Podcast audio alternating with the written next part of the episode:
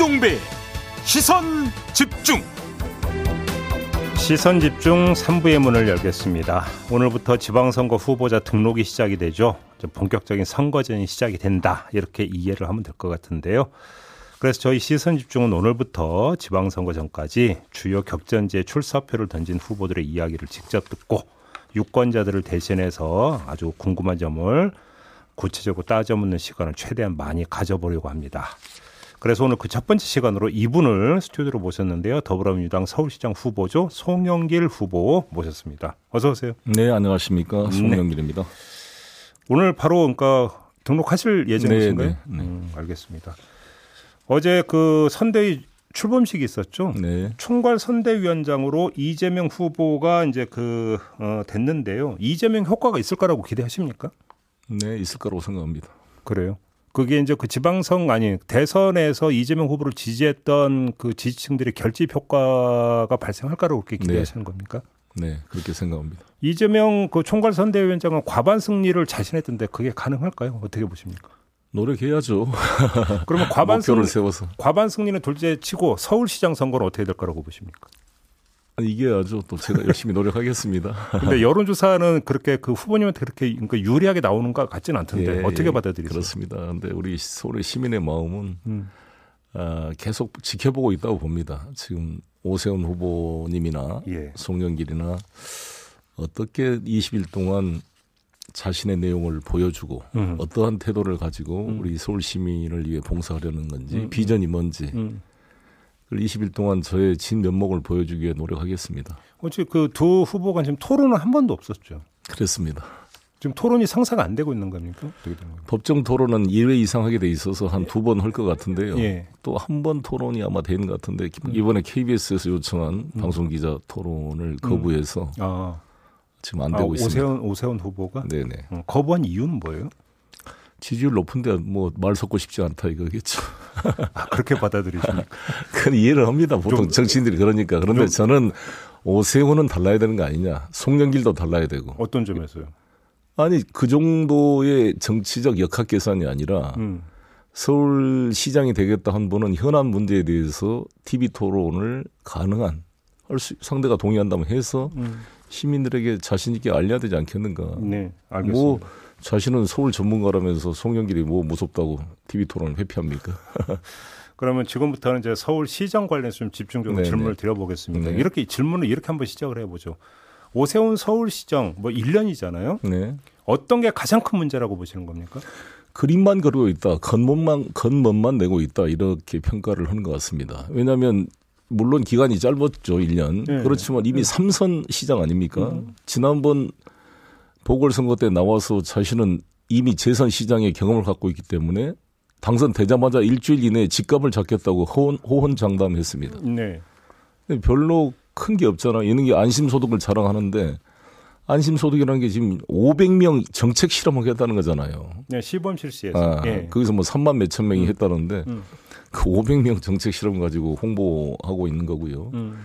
오히려 이제 이재명 기본소득을 비판하면서 만들어진 건데 음.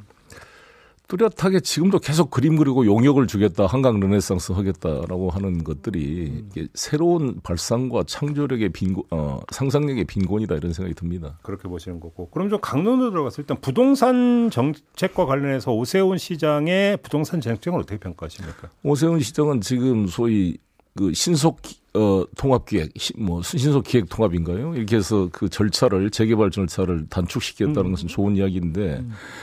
주로 민간에 의존하는 거잖아요. 지금, 네. 지금 우리 도시 도, 정법상 공공개발을 할 수 있게 돼 있어요. 한 42군데가 신청을 했는데 네. 저는 이번에 어제 41만 호 주택 공급 계약을 주로 80% 공공부지를 이용해서 신속하게 추진하겠습니다. 공공부지라면 뭐 어떤 걸 뜻한 겁니까? 그러니까 국유지나 시유지를 가지고 활용하는 거죠. 그래야 지금 속도를 서울시, 낼 수가 있는 거고요. 서울시에 빈 땅이 거의 없다라고 아, 있습니다. 찾으면 다 있습니다. 어디 예를 들어서 내곡동 이번에 제가 개발하겠다고 이 고령마을 개발도 이야기를 했고요. 거기 그린벨트 지역 아니에요? 그렇죠. 그걸 변화 이제 용도 변경을 하는 거죠. 그린벨트 해제한다. 그렇죠. 음. 어, 택지로 전환을 해야 되겠죠. 그래요? 그리고 이제 지하철 1호선 지하화하는 것부터 시작해서 예. 여러 가지 방안들을 찾아서 제가 41만 호 공급 계획을 했는데 이것도 예. 사실은 인허가 기준이지 집이 건설돼서 실제로 공급되기까지는 최소한 4년 이상이 걸리기 때문에 네. 지금부터 서둘러 줘야 됩니다. 그래요. 그러면 이제 오세훈 시장 같은 경우는 재개발, 재건축을 통한 공급 확대 이제 이게 이제 가장 큰 기본 네, 줄기잖아요. 네. 네. 근데 그러면 지금 후보님 같은 그게 아니라 이제 공공 부지를 적극 활용을 해서 거기서 주택 공급을 한다 이런 겁니까? 차별점 차별점 핵심은 임차인에 대한 대책이 있다는 거죠. 임차인. 그렇습니다. 우리 서울이 지금 자가 비율이 44%밖에 안 돼요. 네. 비자가 비율이 54%입니다. 임대 임대차 비율이 제일 높아요. 왜냐하면 집값이 비싸기 때문에. 네. 9억 이상의 집은 허그가 음. 주택공 어, 도시주택공사가 중도금 보증을 안 해줍니다. 네. 그래서 LTV가 풀리더라도 9억 이상의 집은 현금 부자가 아니면 살 수가 없어요. 네, 그러니까 네 공급이라는 것이 우리 청년 세대나 어, 무주택 서민에게 금융이 지원되지 않으면 살 수가 없잖아요. 음. 그런 현금이 없기 때문에 음. 그에 대한 대책을 송영기는 가지고 있다는 거죠. 핵심 차이가. 그다음에 임차인들이 재개발 재건축하면 대부분 쫓겨나서 재정 창률이 20% 30%밖에 안 됩니다. 음. 용산 참사도 그래서 발생한 거 아닙니까? 근데 저는 100% 재정착할 수 있는 시스템을 만들었다는 게 큰 차이입니다. 그래요. 핵심적인 차이입니다. 어제 저희가 용산구청장 여야 후보 인터뷰를 네. 릴레이했어요. 여기서 이제 공통되게 나왔던 쟁점 중에 하나가 이게 있더라고 용산 정비창인가요? 네, 네. 그 부지를 어떻게 활용할 것인가 이게 상당히 중요하다고 하는데 이건 네. 용산 구의 문제입니까? 서울시의 문제입니까? 서울시의 문제죠. 용산 정비창에 대해서 화려한 계획은 이전에 이미 이제 에, 그 오세훈 시장께서 하시다가 용산 참사로 끝난 거잖아요. 음. 거기서 무원칙하게 뭘 막 상가문을 개발한다고 무슨 기업이 유치되고 그런 게 아닙니다. 예. 잘못하면 완전 여의도가 죽을 수가 있어요. 과잉 아, 공급으로. 그러니까 거기 국제 업무 지구 뭐 진다 이런 얘기가 나왔던 그러니까, 데가 거기죠. 그렇습니다. 예. 그러니까 저희가 한 공약처럼 유엔 5본부 유치 같은 기본적인 이런 핵심 시설 유치 계획이 있어야 네. 이러한 개발이 성공할 수 있는 거지. 음. 그냥 아파트 지어놓고 상가 건물 지어놓는다고 음. 자동적으로 외국 기업이 들어오거나 이게 예, 활성화된다는 보장이 없다는 것입니다. 그러면 후보님의 대안은 뭐예요? 제가 유엔 5본부 유치를 지금 그 얘기하고 있잖아요. 5본부를 거기다 유치한다? 거기도 대상 중에 하나라고 봅니다. 그래요? 네, 뭐 음. 확정될 수 있는 건 아니지만 현재는. 예. 일전에도 한번 인터뷰 모셨을 때도 비슷한 질문 을 한번 드린 바가 있는데 확인차 다시 한번 질문 드려보고 있는데요. 용산 집무실 시대가 일단 개막이 됐습니다. 네. 만약에 서울시장이 된다면 어떤 보완 조치인지 대안 조치가 있을 수 있는 겁니까? 일단은 테스크포스팀을 만들어서 그 용산 주민들의 의견을 수렴하고 네. 각종 그 문제점에 대해서 이 대통령실과 긴밀히 협의를 하고 음. 어, 손해배상을 받을 건 받아내고 음. 보완시킬 것은 보완시키도록 노력해야 되지 않겠습니까? 예. 뭐 국회에서도 아마 대통령 집무실에 관한 입법 활동이 지금 준비된 것으로 알고 있습니다. 좀 구체적으로 어떤 입법입니까? 대통령 집무실의 위치 같은 걸 규정하는 거죠. 어, 네. 그래요? 현재는 예를 들어서 산업은행 본점을 부산으로 옮기겠다고 윤석열 대통령께서 후보 시절에 공약했잖아요. 네. 그걸 추진하겠다는 거 아닙니까? 음. 인수위에서도. 음. 그런데 그거는 산업은행법 제4조에 따르면 본점 소재를 서울로 한다라고 특정이 돼 있습니다. 어, 법을 개정하지 않으면 안 되는 것입니다. 예. 오세훈 시장은 이에 대한 입장이 불분명합니다. 음. 그리고 지금 용산이 이제 시작인데 교통뿐만 아니라 용산 공원이 지금 미군으로부터 10%밖에 반환을 받지 못하고 있고 20%를 6월경에 반환받는다 그러는데 환경 오염 문제나 시민에게 돌려주기로 했던 그런 역사와 생태 공원의 그 취지가 음. 상당히 훼손될 염려가 크잖아요. 음. 이러한 것들 그다음에 재산권 행사 고도 제한 문제 면밀히 검토해야 된다고 봅니다. 지금 그 알겠습니다. 부동산 문제 여쭤봤고요. 교통 문제에 대한 좀 그 대안이 있는지도 궁금한데 예를 들어서 뭐 그 집무실 이전에 따른 주변의 교통 문제를 여쭤보는 게 아니라 네. 예를 들어서 지금 뭐 심해 택시 잡기 힘들다 이런 이야기 많이 네, 나왔고 네, 지금. 현 서울시 같은 경우는 그래서 뭐 버스 운행을 그러니까 새벽 1시까지 연장을 네. 하는 이런 어떤 조치를 내놨는데 네. 근본적으로 이걸 개선할 수 있는 혹시 대안을 갖고 계십니까? 지금 이제 지하철과 버스를 운영하게 되면은 그렇지 않아도 적자가 쌓이는 지하철, 버스 적자가 더 큰 폭으로 늘어나게 되기 네. 때문에 그 네. 비용을 가지고 기사들의 교대 근무라는 것들을 비롯해서 노조 측과 그 대안을 지금 협의하고 있다는 말씀을 드리겠습니다. 아, 노조 쪽과 그러면 왜냐하면 기사 수가 부족해서 택시가 부족한 게 아니라 택시가 여, 지금 멈춰 있거든요. 그러니까 뭐 지하철이든 버스든 이거 그러니까 연장 운행은 가는데 네. 다만 그것이 기사들의 어떤 중노동으로 연결이 되면 안 되기 때문에 그러니까 서울시에서 비용이라는 걸 지원을 해서 교대 근무나 할 수 있는 이런 시스템을 만든다. 버스나 지하철은 손님이 없는 심야에 운행을 하게 되면 적자 폭이 더 커지잖아요. 그렇죠. 이게 그 비용을 음. 별도의 수당을 줘서 택시 기사의 그런 교대 근무 형태로 기사가 투입되면 차는 운행이 되는 거잖아요. 아, 그러니까 연장 서 있는 택시의 가동률을 높이는 방안으로 가는 것이 연장 정답이다. 운행에 따르는 비용을 택시 쪽으로 지원금으로 맞습니다. 돌려가지고 맞습니다. 택시 운행을 늘리겠다. 맞습니다. 그게 대안입니까? 그게, 그게 저는 제가 생각하는 방안입니다. 그게 노조하고 이야기가 되고 있다라고 지금 말씀을 하시는 논의 거고요. 중에 있습니다. 노조라고 하는 건 지하철 노조, 택시 노조 택시 노조? 예. 택시노 개인 택시 사업조. 택시 노조나 그러면 조합 쪽에서는 뭐라고 그럽니까? 아무튼 이제 그 문제를 같이 이제 어찌됐건 거기에 필요한 기사를 투입할 수 있는 비용의 문제를 합의를 해야 되는 거죠. 비용이. 예. 저는 뭐 지금 현 시장이 아닌 이상 제가 할 수는 없는 거지만 예. 시장이 되면 거기에 대한 교대 근무조 투입에 대한 어떤 임금이나 그것을 지원해서 한시적으로라도 해야 되는 거잖아요. 우리가 일일 기사도 있는 거잖아요. 예. 저는 이론 기사도 저 택시 기사도 해봤습니다만 음. 그런 형태라도 모집해서 투입해야 한다고 봅니다. 그래요. 혹시 지금 이제 경기지사 민주당 후보는 김동연 후보잖아요. 네. 경기지사 후보와 내집 더 나가서 인천시장 후보고 같이 뭐를 공통 공약이나 이런 것들 좀 개발하고 있습니까? 예, 그걸 이제 지금 준비 중에 있습니다. 좀 힌트를 주신다면. 네, 이제 중요한 게 교통 문제죠. 역시 교통이죠. 예, GTX 문제도 마찬가지고. 예. 그다음에 지하철 9호선 문제도 있고 쓰레기 매립지 문제도 사실 인천과 서울이 긴밀히 협의해야 될 문제입니다. 그러니까 새 광역단체가 사실은 그 같이 해야 되는 게 상당히 여러 부분이 그렇습니다. 있잖아요. 그것도 이제 좀 논의 이제 중이고. 이재명 후보께서 선대위원장을 맡았으니까 이렇게 음. 회동을 할 것입니다. 음, 아직은 공개할 단계 비밀입니까? 오늘 저희가 기자회견을 이재명 후보와 함께 합동 기자회견을 합니다. 예, 거기서 공개합니까? 청계광장에서 아, 예. 하나씩 해가겠습니다. 몇 시간 차인데 조금 힌트 주셔도 되는구만. 마무리하겠습니다. 네. 제가 오늘 중요 공약을 발표하려고 합니다. 알겠. 예, 이, 이 주택 문제에 대한 획기적인 방안이 여기서 하시라고. 오늘, 오늘 저녁에 발, 발표되기 마무리할게요. 고맙습니다. 네, 감사합니다. 네, 더불어민주당의 송영길 서울시장 후보와 함께했습니다. 네, 감사합니다. 세상을 바로 보는 또렷하고 날카로운 시선. 믿고 듣는 진품 시사. 김종배의 시선 집중.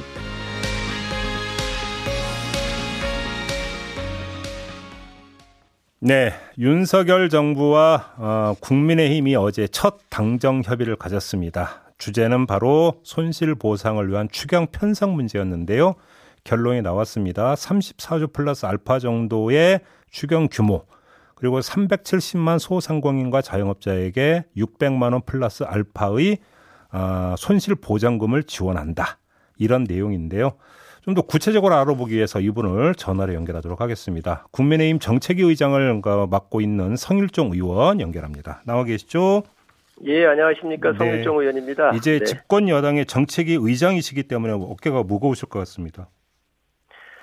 네, 어, 특히 지금 현재 국내외적으로 경제적 상황이 너무 안 좋고요. 네. 아주 엄혹한 경제 비상 상황에 놓여 있습니다. 음. 고물가, 고금리, 고환율, 음, 또 거기에 더해서 고실업까지 음, 음.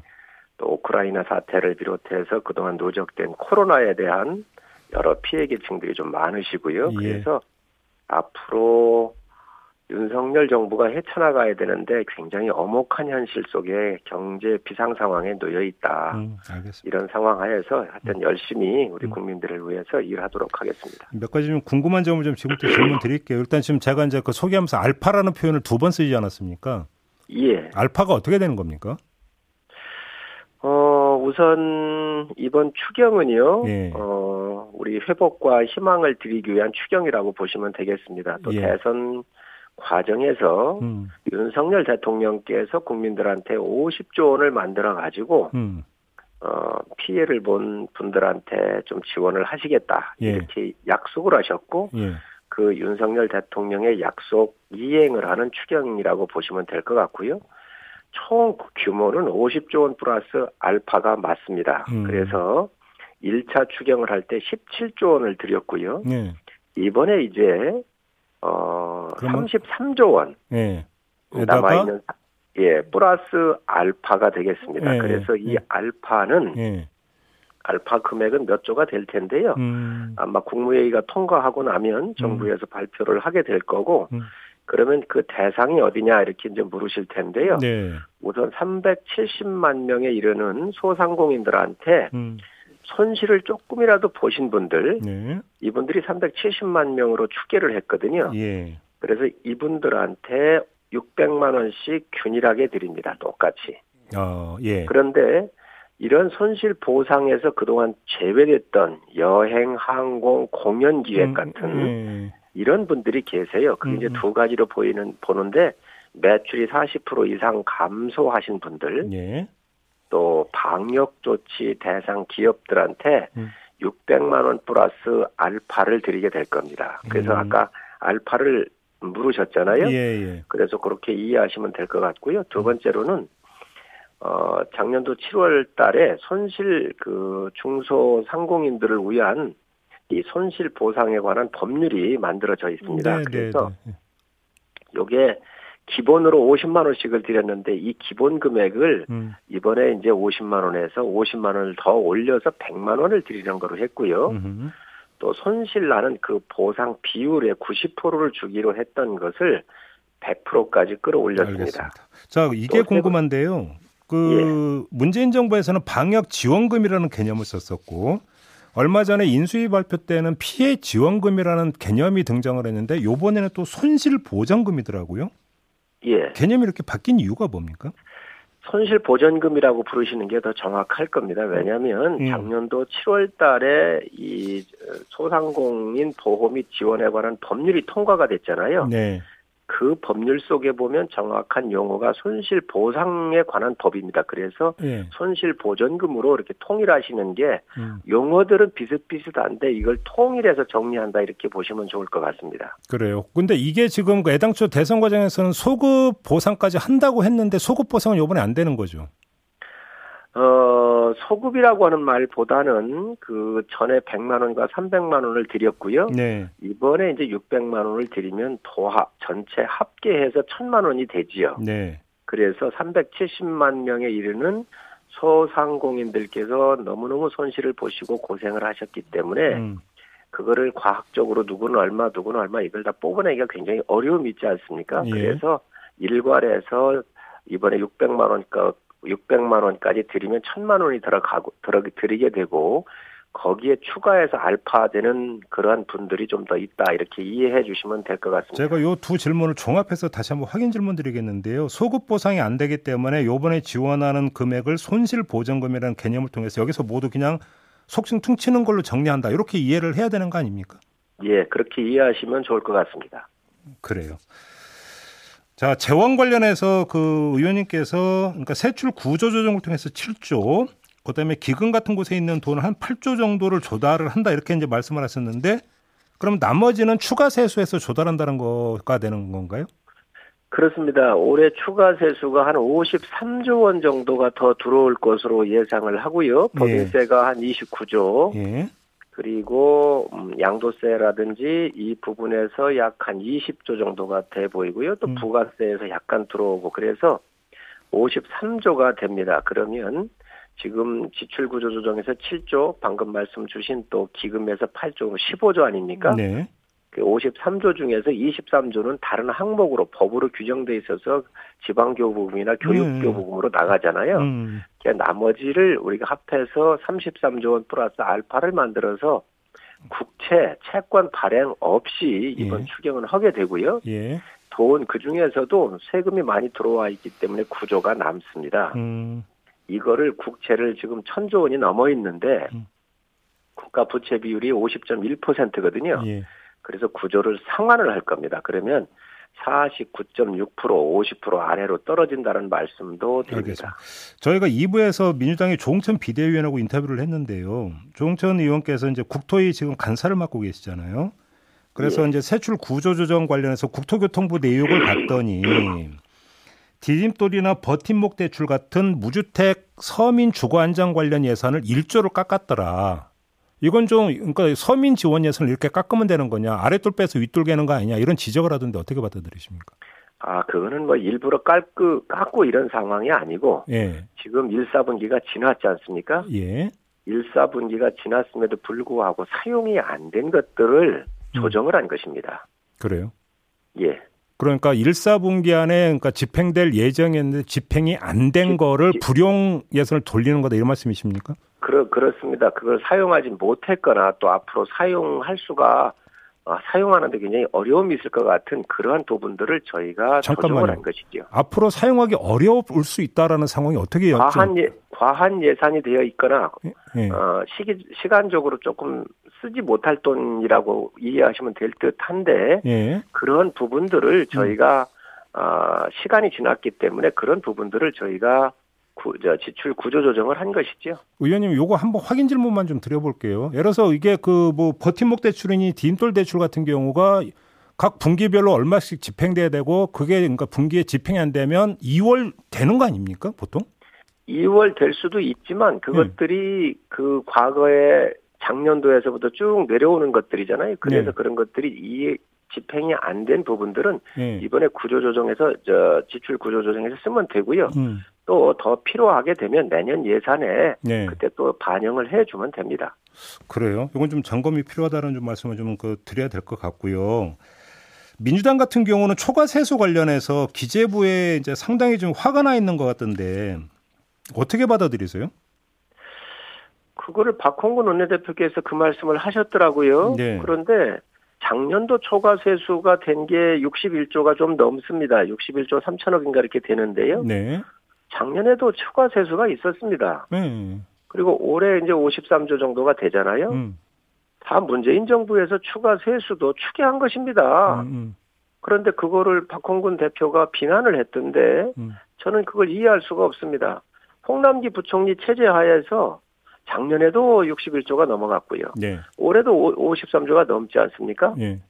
그럼 자기 정부에서 한 거예요. 음. 저희가 정권 인수한 지 5월 10일 날 한 겁니다. 혹시 이게 그 이제 그 1차 추경 편성할 때 문재인 정부였는데 이때 이제 그 초과 세수를 적게 잡아서 그러니까 1차 추경 규모를 적게 만들었던 거 아니냐. 아마 이런 문제 의식인 것 같은데 이건 어떻게 받아들이십니까? 그것도 본인 정부에서 본인들 정부에서 했는데 왜 그거를 그런 말씀하시는지 모르겠어요. 네. 작년에 추가 세수된 게 61조라니까요. 음. 그래서 그 저도 이 부분에 대해서 좀 물어봤습니다. 그랬더니 이런 긴급한 상황, 코로나라든지 어, 이런 상황이었었을 때는 경기가 갑자기 죽었다가 올라가기 때문에 네. 어, 그때에 주로 어, 이제 세- 추가 세수 같은 경우 추계하기가 조금 어려움이 있다. 음. 평상시 같을 때는 비교적 맞는데 예. 이런 급격한 변화가 있었었을 때는 이 추가 세수를 추계하는데 좀 어려움이 있다는 이야기는 기재부가 있었습니다. 그러면 요거 하나만 그 마지막으로 좀 짧게 답변 부탁드리겠는데요. 궁극적으로는 예산 편성권을 정부에서 국회로 가져오고 필요하다면 국회법을 개정해서 조금이라도 심사 방식을 바꾸겠다라는 이야기를 박홍근 원내대표가 했는데 어떻게 평가하십니까? 그거는 개헌 논의를 할 때 그전에도 음. 이 그 기획재정부 자체를 없애고 음. 국회 산하에 그 예산 편성권을 가져와야 되겠다는 이야기가 그 당시에도 있었습니다. 늘 있는 이야기인데 예. 어, 국가의 이 재정이라고 해서 가장 효율적으로 한정된 재원을 효율적으로 사용할 수 있도록 효율성을 높이는 게 가장 중요한 거 아니겠습니까? 예. 국회로 가져왔었을 때에 국회의 각각 의원들이 지역구 알겠습니다. 산업이나 여러 가지 음. 이해관계가 복잡하기 때문에 네. 그 또한 그 당시에 못 가져온 겁니다. 알겠습니다. 자, 이렇게 마무리할게요. 고맙습니다, 의원님.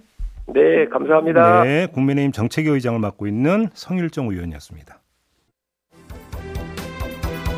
네, 시선 집중 본방 마무리하고 저는 유튜브에서 청기 노설로 이어가겠습니다. 고맙습니다.